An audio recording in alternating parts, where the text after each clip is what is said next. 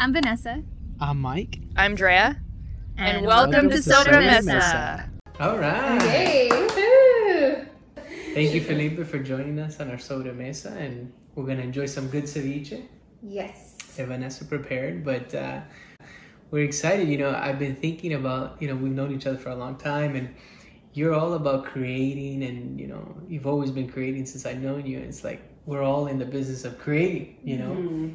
Like, what has pushed you to do that? What do you think that like has made you want to want to create so much? You know, since since I've known you. Right. Well, you kind of see examples of other people creating, whether it's your dad or your mom or you know uh, a professor or a teacher. So you see the value that they brought by creating something. um, so my dad, like you would see, I would see him build uh, kitchens and you know carpentry and it's like, oh, you crafted this thing that people find value in, you know. Mm-hmm. Um, and other people do it in different ways. Whether you're, you know, you own a restaurant or you know you make flowers and you sell them. Mm-hmm. And so you see the value of creativity, especially if you come from like a Latin culture. Yeah.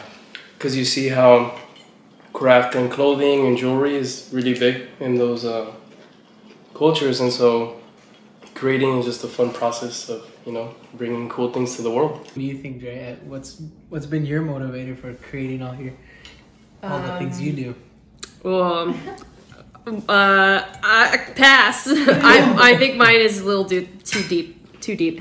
No. What? Too deep for Soda Mesa? No. Nothing's too deep for Soda Mesa.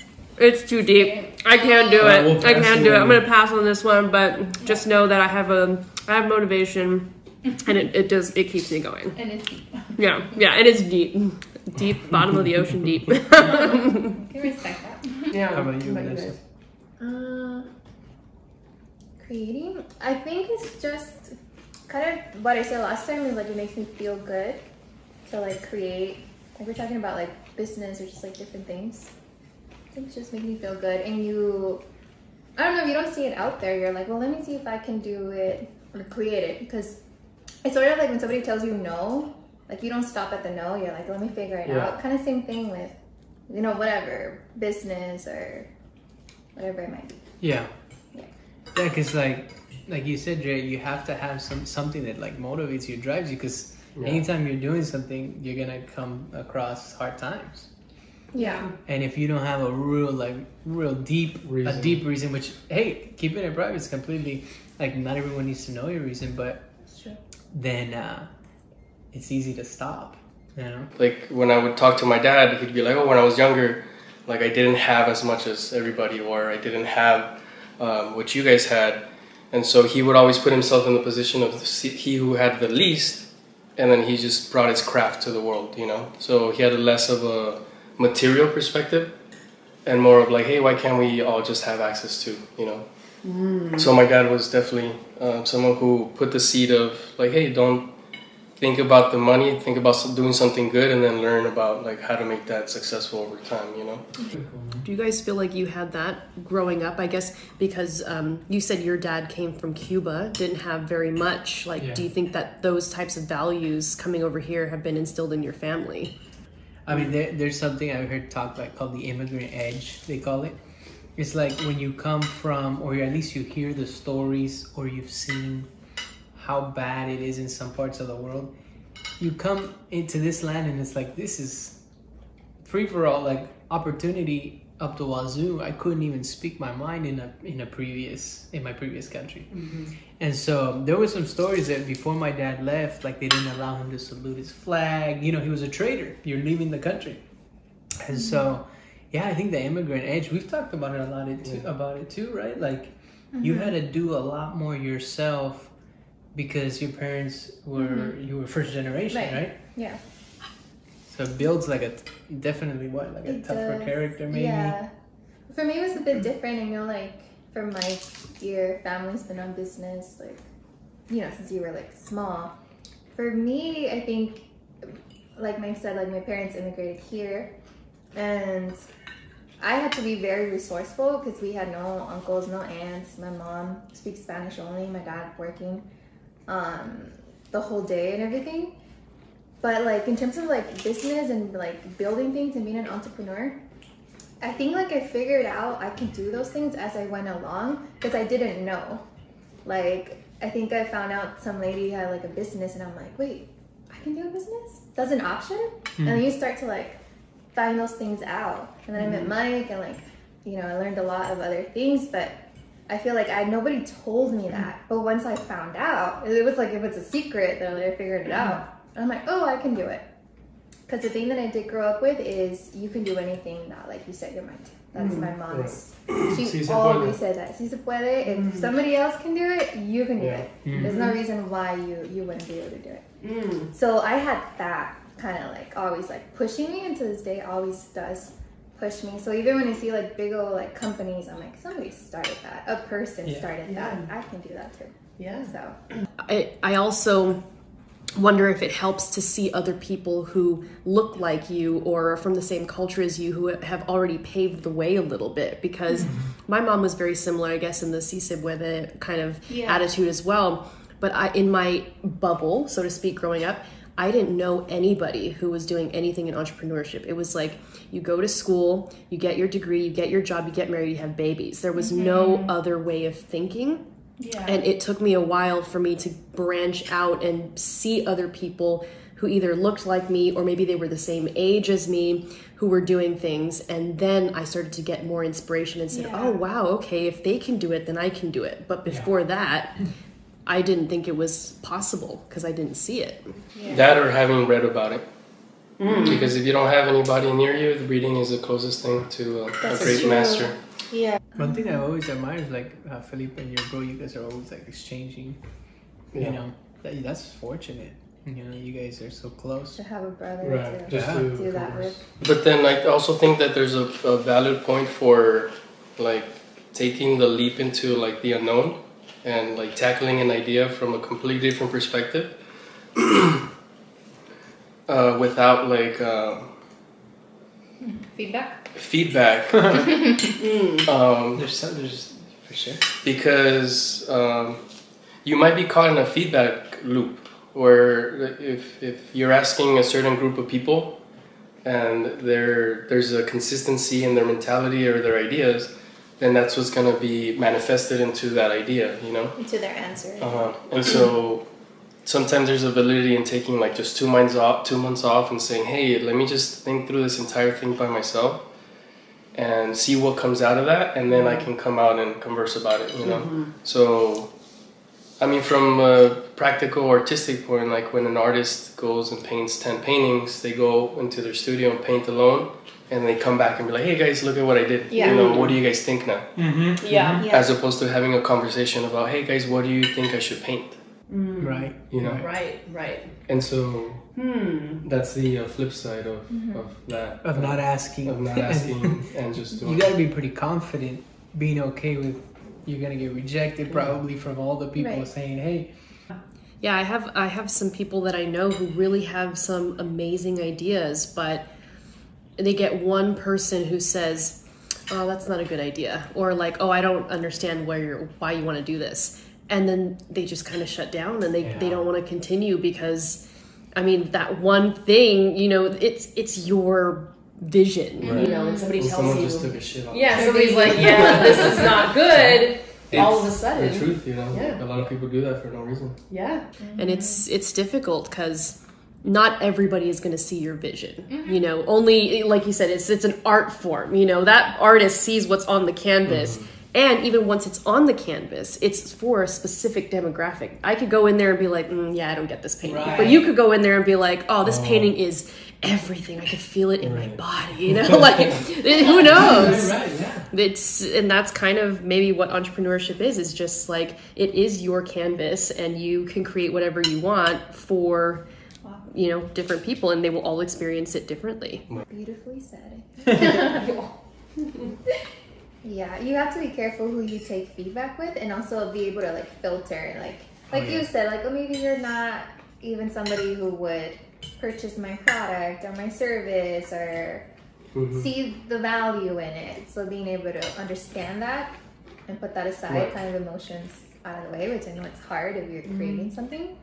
That's a great yeah, point. being That's a great who- point. Who are you? Careful who you take advice or listen to. Sara Blakely, the founder of Spanx, which okay, you know who she is. I'm like, I don't know if the guys are gonna Yeah. know who No, she is. is it Uh, Spanx? Yeah, Jesse, uh, it's Liz White. Oh Yeah, right, right, right, yeah. yeah, yeah. So she says she gave like advice like when you have an idea, just go and work on it for a year. Don't tell anybody, and then come out Mm, and show like what you have. Yeah. Because there's gonna be a lot of different voices. Again, like you guys said, people that don't understand what you're doing, like, or family members that want to protect you, Mm-hmm. right? Or don't see the vision. So I thought that that's pretty good. A pretty good, I don't know, advice, but at the same time, sometimes you want to bounce off ideas or kind Mhm. of brainstorm, but I don't know, just balancing both of them. Yeah, it is. It is tough. Like, how do you know that the person you're going to is going to be the best person to offer you that good feedback or bounce those ideas off of you or whatever? Yeah. Even if you hire a coach, you know, somebody who does this professionally, Right. every coach is different. The way I try to measure it is like, okay, if you give me family advice, like about, let's say, marriage, how's your marriage gone? And So let me, like, okay, if you give Fair me business advice, what have you created? That's why Right. a lot of people, you know, with Mhm. teachers and stuff, you know, teachers are, you know, in the schools, but some of them have been in practice and, and actually applied these things, and some of them haven't. That's where I think universities have, like, it's a two sided sword where, like, it's a great place to be, but it's also a bubble. Mm-hmm. Where, like, it artif- artificially, like, feeds you certain ideas that aren't true. Um, So, I don't know, like, if you go to school and they're like, hey, he seems like a great person, the, the school system's designed to make you into a teacher or a professor or something down the line. You know, they're not saying, oh, we want to make entrepreneurs who are free thinking and are financially free by the time they're 30 or something like that, you know? Yeah. No. Yeah. No, nobody says that, you know? I feel like sometimes that's like an empty promise. Like a lot of these people are gonna go to college and not know what to do after, and then you end up with debt. Like sometimes I, when I see that, I'm like a little bit like, ugh. There's like other options, mm-hmm. right?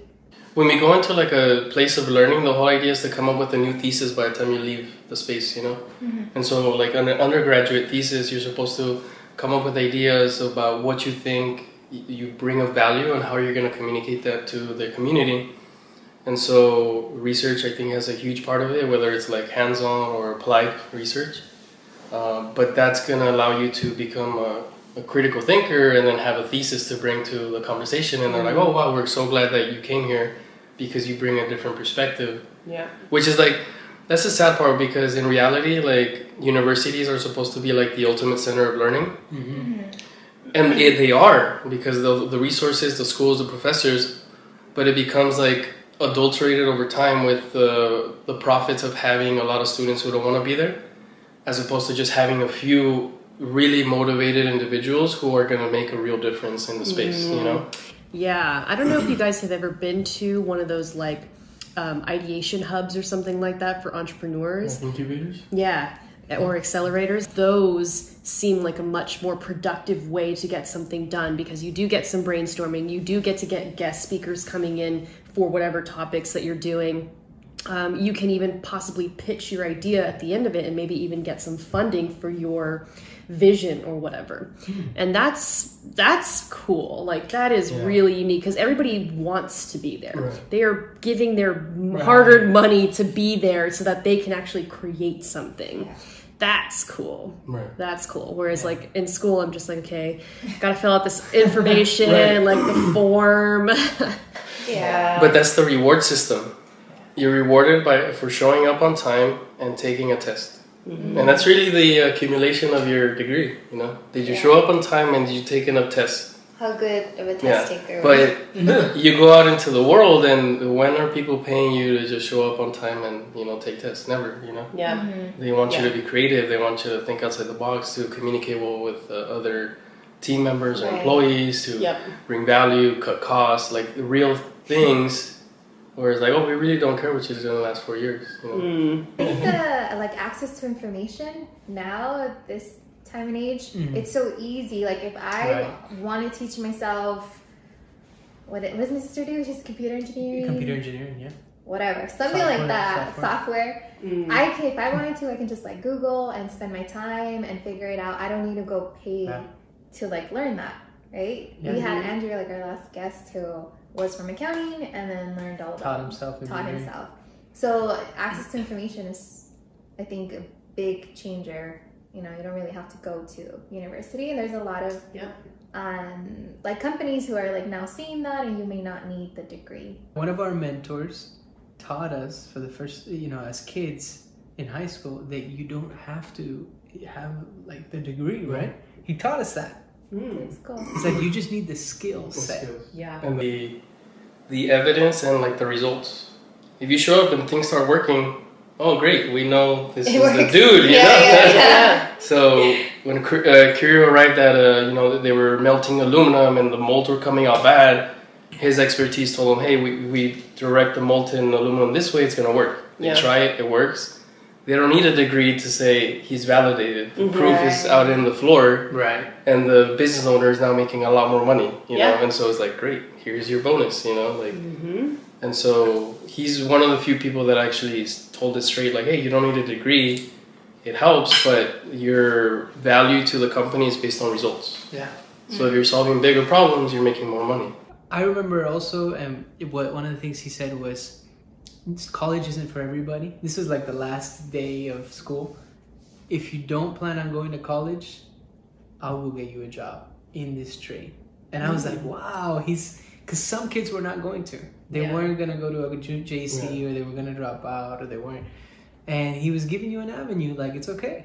If you're applied in the aerospace industry, like you, you, there's no limit to what you can learn and what, how you can do it. You know, mm-hmm. so you have kids who grew up like, because there's two options. You go to a school and you learn the mathematics and the applied and like the book stuff, but then you go to the factory and you're like, oh shit, what the fuck is going on? You know, Yeah. and you're like, oh wow. You gotta relearn everything. Whereas like the kid who's been there since he was 18 knows the whole thing, and while he was there, he read or took a few courses that made him a lot more valuable for a specific task, and then Yeah. he learned the whole process. Mhm. And in five years, he's making 30, 40, 50 dollars an hour Yeah. because he brings a, a lot of value to the company. You know? Yeah. And I do know a bunch of people who went to um, school and studied with me for the graduate level. And after we were done, they were a bit upset because they thought, oh, I have this master's degree, so now I'm going to be in management straight off. And the companies were like, you don't have enough on hand, like hands-on experience for us to put you in a management position.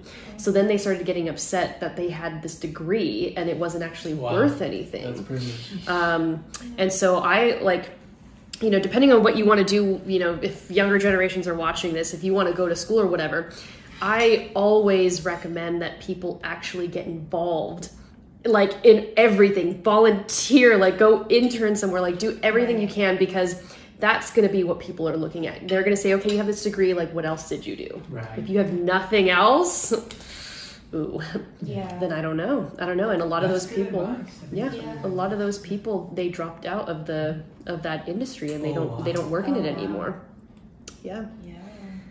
It's wasted money And time. Sure. Time you don't And get back. The money you can always That's make the back. thing. Yeah.